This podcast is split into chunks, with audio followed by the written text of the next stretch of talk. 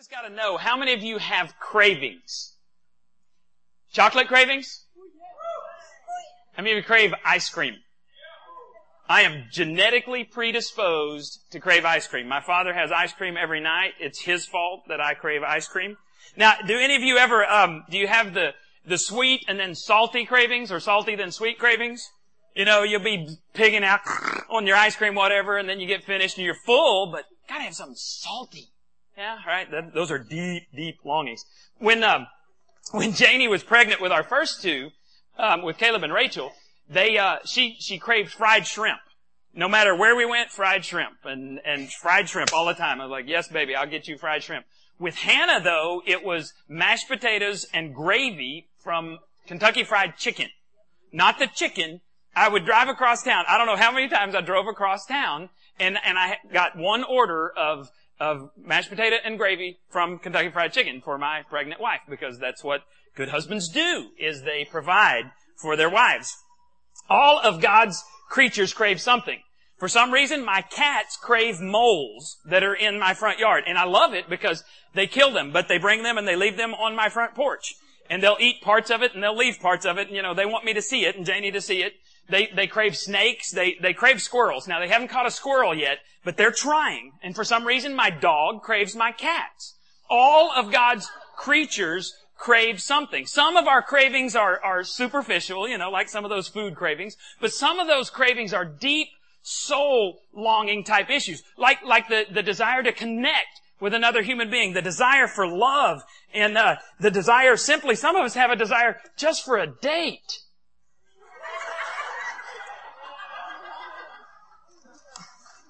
Um, I don't know how that got there. Nathan is our drummer. I, I don't. Where are you, Nate? I, this is E Harmony, and uh, if you would like to, um, I was looking at Nate today when he's playing the drums. He's got those big guns, and he's just a good-looking man, and and uh, we're we're praying for Nate, a mate. Um, what? What? we're praying for a heterosexual. Um, okay, let's move on. We'll cover that another day. Now, while most of us either fight our cravings or um, or give in to those cravings, very few of us ever spend any time thinking about where our cravings come from, where our deepest soul level cravings come from. And and if you stop to think about it, the answer to where those come from is probably going to surprise you. And and if you've been here any uh, at all in this series, you know that where those cravings come from are the Trinity. God the Father, God the Son, God the Holy Spirit placed those desires, those, those soul level cravings in us when they created us. Now, um, one of the reasons we're studying this whole topic is to better understand the Trinity because then we can better understand who we are. And I want you to watch this video. This is another um, on the street interview where people are asked who Jesus was, and, and a lot of people don't know. Check this out.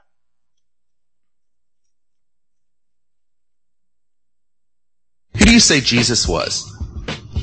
I have no idea. Who was Jesus? Gosh, I have to start with I'm not sure. Who was Jesus to you? Some guy. Actually, I don't believe in Jesus. Not really sure exactly who Jesus was. I think Jesus was uh was a was kind of a cool guy back in his day. Who was Jesus to you?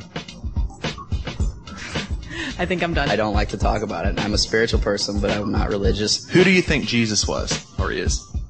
Uh, Jesus was a historical figure. I believe that Jesus Christ was a man who had an extraordinary ability to link in with the Creator. I think he was uh, definitely someone that people, you know, a good role model. I, I do think he had a lot of great ideas. More or less, he was just a prophet, which is just a messenger of God. Sort of a revolutionary in his day. Jesus was an amazing man. I don't believe he's God's son. I just believe he's a person. As to his like godlike quality, I'm not totally sold on that. You think he was a prophet? That would see. I'd have to be Christian to really believe that. Jesus was the Messiah for some people, and for some people he wasn't. I'm not necessarily sure if Jesus was the Messiah or a prophet, but in either case, he was somebody that spoke the word of God. He was equal portions of of human and uh, and that energy that is God. People said he was sent by God. Well, no one, God doesn't send him down. You don't go on up. I mean, you, he linked in. I mean, I do believe in Jesus in the sense of like, yeah, I believe in Jesus, and I'm, I'm not saying that he, he didn't exist or anything of the sort, but the fact that, um, I mean, I necessarily don't go and uh, pray to Jesus. Who was Jesus? Uh, Jesus is the Son of God. Jesus was the Son of God. I believe Jesus is the Son of God who came to save us all from our sins. Jesus was a savior. Who died for our sins and cleaned us, made us pure enough to enter God's glory. The um only way you can get to heaven. Who do you think Jesus is?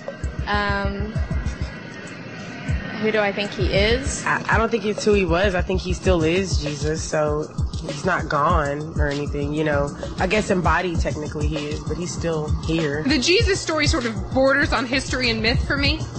Um, but I don't believe that it could have permeated our culture so fully and for so long if there was nothing to that.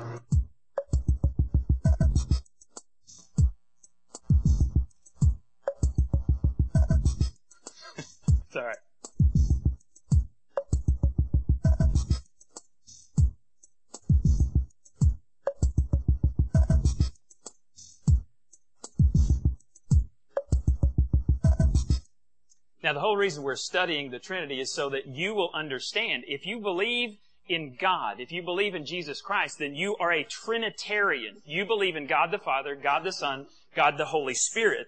And, and we're going to see as we continue this series that God designed us with certain cravings. The very first craving that, that God put in us is the craving for unity. That's on your listening guide. Craving for unity.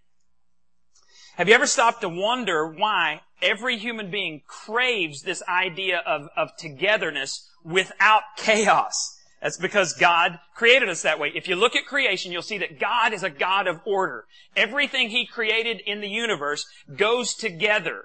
And, and if you study anything about scripture, every time in scripture that you see God doing something, God the Father, God the Son, God the Holy Spirit, they work together, they move together, they rescue together, they counsel together. They do all of these things, no matter what it is, in perfect unity. And this makes sense because if you, if you read in the Old Testament, if you study anything about the Jews, you understand that they have a great saying called the Shema. It's one of the great sayings of the Jewish nation, and it comes from Deut- Deuteronomy 6.4. Hear, O Israel, the Lord our God, the Lord is one. One God revealed to us in three persons. We're going to study some more about that today. Now this craving for unity was stamped in the DNA of every human being when God said in Genesis 1.26, let us make human beings in our image to be like us. We studied this a couple of weeks ago. The us and the our in this verse are plurals of the word majesty. So God counsels together and creates humans different than anything else. Humans were the last thing created. God went through the whole universe and then created humans. They were the last ones. They were the only ones with the designation in the image of God. Well, what does that mean? Well, humans have this capacity, you know, there's several things it means, but we have this capacity to be re- uh, rational, creative, expressive, and I said can be because we can also be irrational, irrational, we can also be destructive and offensive with our language, but anytime we are rational, we are creative, we are unified, we are expressive, we are reflecting the image of God who created us in His image. Every time I have a desire to connect with another human being, I'm reflecting the Trinity. Anytime you want to connect with anyone, your, your, your wife, your spouse, your children, a small group, at work, any other human being, when you have a desire to connect with them, that was put in you by your Creator, and you are reflecting the Trinity. Um, this desire, this whole idea to be connected is reflected in the, in the idea of marriage. And marriage even comes from the first book of the Bible in Genesis chapter 2 verse 24. It says, for this reason, now, here's the deal. For this reason. What reason? For the purpose of unity. The reason marriage was even created in the first place, uh, God looked down in the Garden of Eden and saw that Adam was alone. The only thing in the Garden of Eden that was not good was Adam was alone. So God created woman to correspond to his needs, not to be lower than him, but to be equal with him and correspond to his needs. And so for this reason, the reason of unity that was built into our DNA, A man will leave his father and mother. This is some of the best counsel anybody can ever have. Men, when you get married, you leave your mama and your daddy. We're going to have a ceremony whenever we have our, our kids uh, when they get married, and there's going to be a snipping of the apron uh, strings. You leave your mom and your dad. The wisest thing Janie's mom ever said to her was, "Don't you ever bring anything back bad about your husband. Don't you talk bad about your husband to me. I will not have it." And I was like, "Great," because there's so much topic there. There's so much ground to cover. And and Louise and I were great friends because Janie never told her all of that stuff. For this reason, unity, a man will leave his father and mother and be united to his wife and they will become one flesh. The purpose of marriage is for one man, one woman to be united. And, and the, that's reflected in the sex act, but it's also reflected emotionally and psychologically and physically. All of those things. No one goes into marriage thinking, man, I hope this marriage fails and, and uh, inflicts irreparable damage on me and the rest of my family for the rest of our days. Nobody thinks like that unless they're an idiot. And, well, I know a few, but um, nobody intentionally wrecks their marriage. What they do is they get married thinking, I want to I want this relationship with this other human being to bring me joy for the rest of my life. But the only way, I'm going to tell you, the only way that ever happens is if the man and the woman are unified. Disunity messes things up. God's gift of sex, the, the physical act of oneness, is a shadow of the Trinity. And sex, sex is so much more than just the physical act. It's emotions, it's psychological, it's physical. And, and there's all these different spiritual dimensions of sex as well. And, and, uh, the reason God reserved this, this act for marriage is because it's so powerful. It has so many implications. When a uniquely man and a uniquely woman come together in the sex act, they are actually honoring God and they are reflecting the Trinity. But when you're not married and you involve, you get engaged in, in sex, outside of the marriage bonds, you are trashing the Trinity. You are disregarding God's order. God has placed over us authority. This Bible is His authority. The Bible says to have sex, one man, one woman, in a marriage relationship. Because see, when, when a husband and wife have sex, there is no guilt. There is no shame when someone who's not married has sex, why do you think, why do you think it doesn't bring you together? Because you're going against God's word and it does not bring unity. In fact, it, it drives you away from unity when you have sex other than how God intended for you to have sex. But it's more than just married people. So, so let's, let's just declare that right here. We're going to keep a holy thing holy. The teaching of this church is sex is one man, one woman, Nate, I know you find me attractive too, but one man, one woman for a lifetime. So let's keep this holy.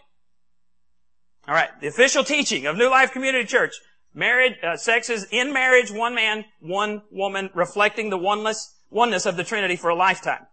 But this whole desire for oneness goes beyond the marriage relationship. It's in the family. Why do you think that um, Janie and I desire unity when we go on a trip in our little Honda Civic. The five members of my family, we desire unity. We desire oneness. Unity works. Disunity in a Honda Civic causes the driver to lose his ever-loving mind. Don't you make me stop this car! I will beat the love of the Father, the Son, the Holy Spirit into you. In the name of Jesus. Cast out those demons. Sorry, I get kind of... Unity works. Why do you think children try to divide their parents? Because it's so much. The greatest thing my mom ever said to me. Now, see, I'm the youngest of four. I was way younger, way younger, so so much younger than the others that my parents. My dad told me he didn't think the equipment still worked, um, and so they were quite shocked when I was born. And the greatest thing my mom ever said to me, because my parents were worn out. My oldest brother, trouble. My next brother, he was good, but he was kind of devious. My sister, trouble. And then when I came along, my parents were tired. So I got zero discipline, especially if it's dad. If mom went out of town, dad and I partied. And the greatest thing mom could ever say to me was, go ask your father. And I'm like, are you serious? Dad always said yes. So mom would always say no, and I would have to try to figure out how I could divide and conquer them. Unity works. Janie and I don't pull that trash. You, you, you don't say to one of us, hey, mom said this, what do you think? We will beat the daylights out of your backside with a paddle if you try to pull that trash. Mean, you understand, I'm not, we don't beat our children, one or two swats, but they are effective swats. Big Blue. You can use both hands on Big Blue and drive the spirit of foolishness far from your child. Um, this desire for unity is everywhere. Why do you think guys like sports? Now we're competitive and we're stupid, but, but beyond that, there is a desire for connection. Have you ever watched a, a, a, press conference when somebody in the NFL, some big star retires? It's kind of embarrassing, isn't it? Because they're talking about Gabe and this game's meant everything. To, and you're going, dang, chill, dude. But here you, you, you interview them a few weeks later, or maybe a year later after the next season has started, and you, and you say, what do you miss most about the game? I've, I've never heard anybody answer any different. You know what they miss the most? The camaraderie of being with the team, of hanging out with the guys. When I went to my 10 year high school reunion, my football, our football team, my senior year is the, it was the first time in 19 years, Borger stunk in football. So first time in 19 years we win district, and that was back before every team in the district went to the playoffs, you know, so this was like a pure playoff system. And so we won district, first time in 19 years. And so my 10 year reunion, what, who do you think got together over in the corner? The football team. You remember when we played Love Against the God America? And it's just stupid just our wives are like, yeah, go go talk, have your little football stuff. You know, they're over there, whatever. And I missed my 20 year reunion, but you know what? I bet those guys were doing talking about that team. My 30 year reunion, and I'm ancient, that's why I have no hair. Um, Jeff has white hair, uh, but at least it's hair. I have no hair. Um, at my 30 year reunion, you know what's going to happen? I can tell you. Todd Maharg, Cedric Love, Chris Tootin, David Wright, we're all going to get together in a corner and we're going to relive the glory days. Why? Because that was the last time those, that group of guys was together and we were a team. It was sweet being part of a team. Everybody longs for unity. Now, we crave this, this idea of unity, and that's a reflection of the Trinity, the way God created us. But we have a second craving, and that's the craving for diversity. This also comes from the Trinity. Go back to marriage. I'm one of a kind. I'm uniquely male. Janie is one of a kind. She's uniquely female. When we got married, she didn't lose her personality. I didn't lose my personality. What, what God says is the two become one. We begin to make our decisions together. We still have unique responsibilities and, and uh, unique personalities. Those things, when they're combined in a biblically functioning marriage, it causes my personality to flourish. It causes her personality to flourish. Our strengths correspond with each other's weaknesses. It's almost as if God designed it that way. Well, He did. In the Garden of Eden, when Adam was alone, He, cor- he, he created woman to correspond to His needs. Where Adam was weak, He provided a woman to have strengths. Where the woman was weak, God provided Adam to have strengths. There is diversity in unity. Now, can you just imagine if, if our church was a bunch of droids? Go ahead and put that up there, Danielle. What is this from? Movie trivia. Star Wars. Can you imagine if, if our church were just a bunch of droids? That would be so cool. well, here's the problem with that, and I think this is the problem with organized religion over at least the last 50 to 60 years is you had to dress a certain way in order to be accepted in churches, at least the churches I grew up in. You had to think a certain way. You had to stop doing certain things and do other certain things. You had to have the same type of attitude about everything. You had to change and become part of the droid army in order to be accepted in the church.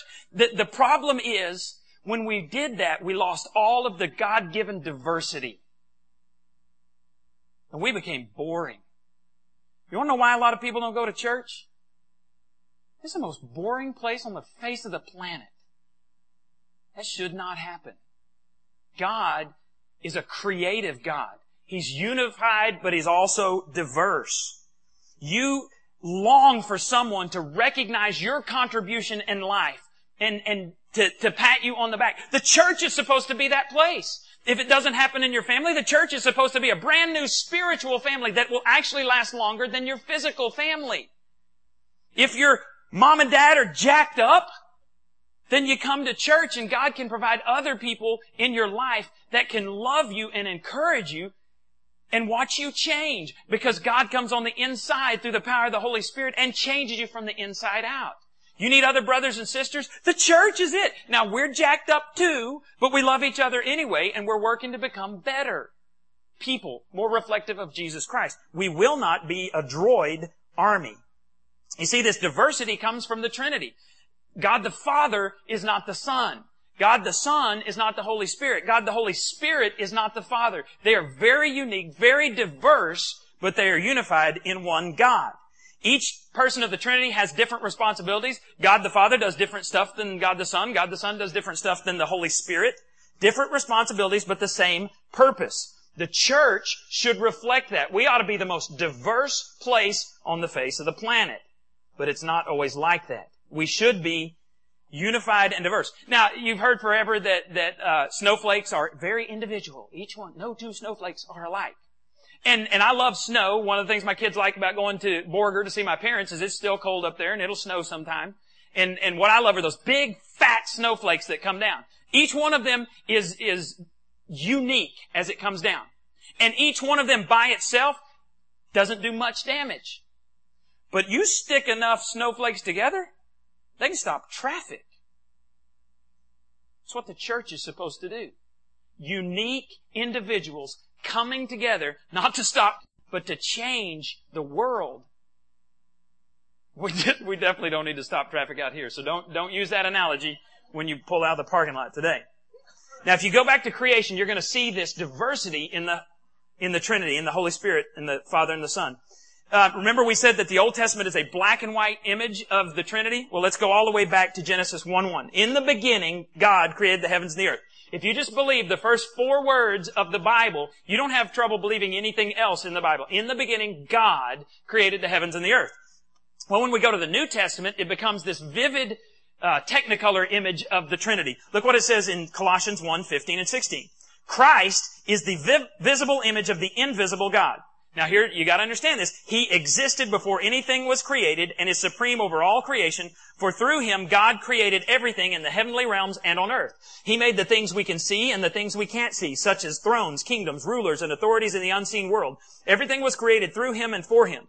So through Jesus, God brought about the creation of the world. Okay, there's Father, there's Son. Where's the Holy Spirit? Back to Genesis 1, 2.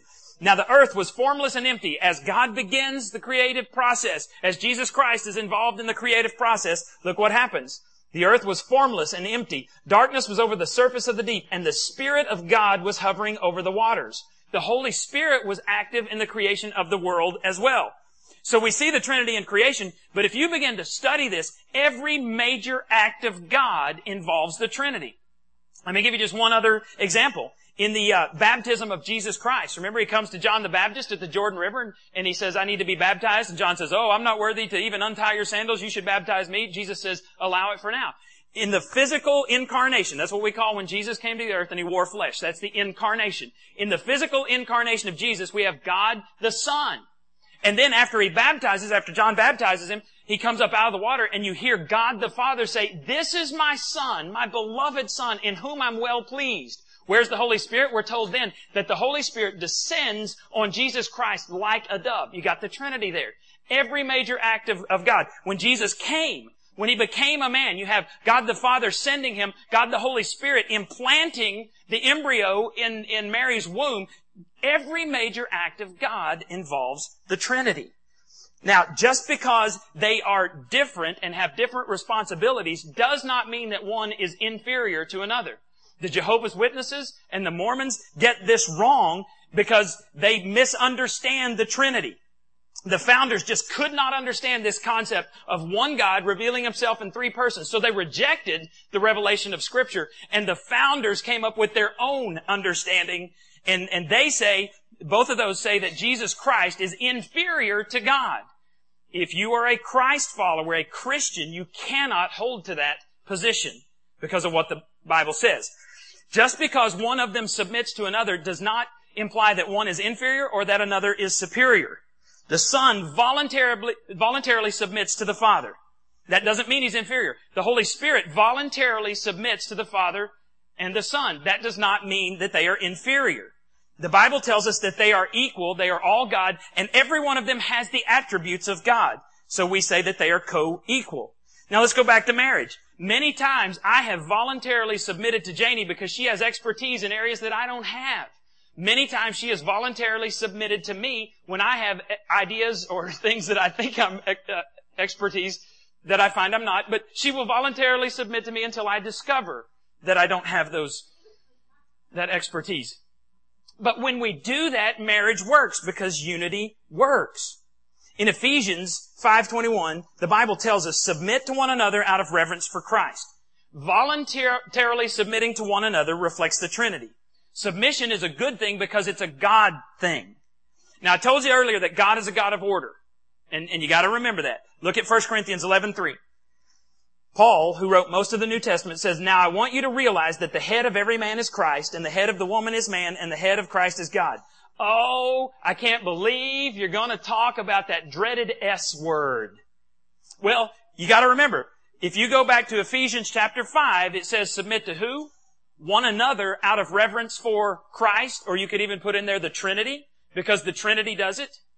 Just because Janie voluntarily submits to me does not mean she's inferior to me. When I submit to her, I am not inferior to her. I'm just, I'm, I'm just acknowledging that she might have more knowledge in a certain area than I do. God is a God of order and He has placed the husband in the responsibility, the leadership responsibility in the home. Ladies, if you want to trash the Trinity, then you do not submit to your husband. You grab the reins and you bow up and you verbally abuse him or maybe physically abuse him. You are trashing the Trinity. Men, you want to trash the Trinity? Then you don't take uh, leadership responsibility at home. You run from it. You abdicate that responsibility to someone else and you trash the Trinity. God is a God of order and so God always has a chain of command. If you want to disregard the Bible, then you're disregarding God and you are, you are actually projecting chaos on your marriage and on your family. God has placed this order of, of, of command and it's Christ is the head of the, of the man. The man is the head of the woman. And guess what? Teenagers, your parents are in authority over you. Your parents are in authority over you. Now, check this out. Before God, the Bible says that we are all equal. But God has a chain of command. And if you want to bring cursings and chaos into your life, disregard what your parents have to say. Now, we could, we could share some of these testimonies, but, but we won't, just for time's sake. But have you known people who have married someone that their parents said, don't marry them. And I'm not talking about, you know, jacked up psycho parents. I'm talking about parents that just have this vibe that you shouldn't marry that person. How'd that work out? I hated the fact that my mom always knew whether I should be dating somebody. I hated the fact. Sometimes I would continue to date them just to show her that she would never have control over my life. But in the back of my mind, I knew I was going to break up with that girl because mom, dang it, mom, and, and one of the reasons I never took a girl home until Janie, I was like, mom ain't gonna like her. And, and it was, and I wasn't ever that serious about anybody until I took Janie home. And, and when she met my family, they immediately fell in love with her. I was planning to propose to her, but I wouldn't propose to my wife until she met the family, until I, I got the okay. Janie didn't know I was about to propose to her. That was a big test, baby. You passed. Good thing I'd already bought the ring. That'd have been a bit of bad luck. You, you submit because God has this chain of command. Wherever you work, there's a chain of command. It doesn't mean that the CEO is superior to you, but you probably should, should submit if you want to keep your job. And when, when a, when a church or when a job situation, some work setting, whenever there is a chain of command and you voluntarily submit to one another, it works better. God designed it that way. So you have a craving for unity. It comes from the Trinity. You have a craving for diversity. Dessert. Diversity. It comes from the Trinity. It's getting about lunchtime. But there's a third craving that you also have, and that's equality. The Father, Son, and the Spirit are co-equal, co-eternal. That means they've always existed in this perfect unity. They are perfectly equal. You never hear any situation in the Bible. You never hear one of them running out the door and yelling, shotgun, so I can sit in the front seat. The Holy Spirit doesn't squabble over stupid things like that. Only my children do. Um, we used to do it too. Shotgun! And, and the, the rules of shotgun are finite. They're closed. You have to see the car before you can yell shotgun. If you yell it in the house, it does not count. And mom or dad, no, I don't think Janie even lets them play it. Like, That's stupid. Galatians 3.28. This equality thing comes straight from the Bible. There is neither Jew nor Greek, slave nor free, male nor female, for you are all one in Christ Jesus all one in Christ Jesus. There are no designations of male or female before God, of skin color before God. Because see, in the, in the Jewish mind, there were Jews and then everybody else was Greeks and everybody else was outside of God's blessing. But in the New Testament, the Bible tells us that Jesus Christ ripped down the wall that was a separation between Jews and Greeks. And praise God he did because you and I would not be in the family of God if Jesus hadn't torn down that wall and wiped out all designation. Now see, I don't understand why we discriminate based on skin color. Racism is a sin before God. Let me just explain this. Do you realize that all of us have skin? That's a good thing. But it makes up about five pounds of our bodies. Now, do you realize how stupid it is to discriminate based on five pounds? What if we said, we're to kill everybody who's five pounds overweight? Well, holy crap, I'm dead twice. I'm 10 pounds overweight. I'm dead because I'm overweight. That's pretty stupid, isn't it? Well, so it's just as stupid to discriminate because someone has a different skin color. But that's not all the prejudice that goes on in our world. There's rich and there's poor, or we wouldn't call it that. We'd call the haves and the have-nots. And the have-nots, by the way, you never think someone has a lot who's in the same um, uh, salary category as you. If you make forty thousand dollars a year, you never think that someone else that makes forty thousand dollars a year uh, is materialistic. Oh, yeah, yeah. You think someone who makes fifty or sixty or seventy thousand dollars is materialistic? Walk into their house, must be nice. Dang, if I had another twenty-five thousand dollars, right? You become materialistic because we're jealous. This, yay that you have more than me. All of us have piles of stuff. Some of us got big piles. Woohoo! Some of us got medium-sized piles. Yeah! Some of us can't find our piles right now, but we'll get back to you. But there's this idea of equality. And, and here it is. You want to see equalities come, that should be in the church? God says, give 10%. Because 10% makes us all equal. If you make a million dollars a year, 10% is $100,000. That's a lot of money. It's 10%. You make $100,000? 10,000, I'm, I'm pretty good at math. 10,000 is 10%. That's a lot of money. You know what I could do with that? Yeah. You could buy a big screen TV. And then 10, or 10 years, two years from now, you'll probably be buying another one. If you make 50,000, it's 5,000. If you make nothing, you know what 10% of nothing is? God never expects you to give something you do not have. This 10% thing puts us on equal footing. And in the typical church, 20% of the people who come tithe. 20% give, give 10% of their income. Do you know what could happen in any church if everybody who came, who said they were a Christ follower, tithe? We've got uh, a quarter million dollar, it sounds a lot more, $250,000 loan on this building. Do you know how fast we could pay this building off if everybody tithed, if everybody was equal? Just a thought. Everyone here is equal. If you don't believe it, if a natural disaster, let's say that Hurricane Ike just spins back around. no, yeah, and comes again, but this time it completely wipes out Anderson County. Every house is flooded, demolished. Nobody cares what you used to drive. Nobody cares where you used to live or what you used to swim in.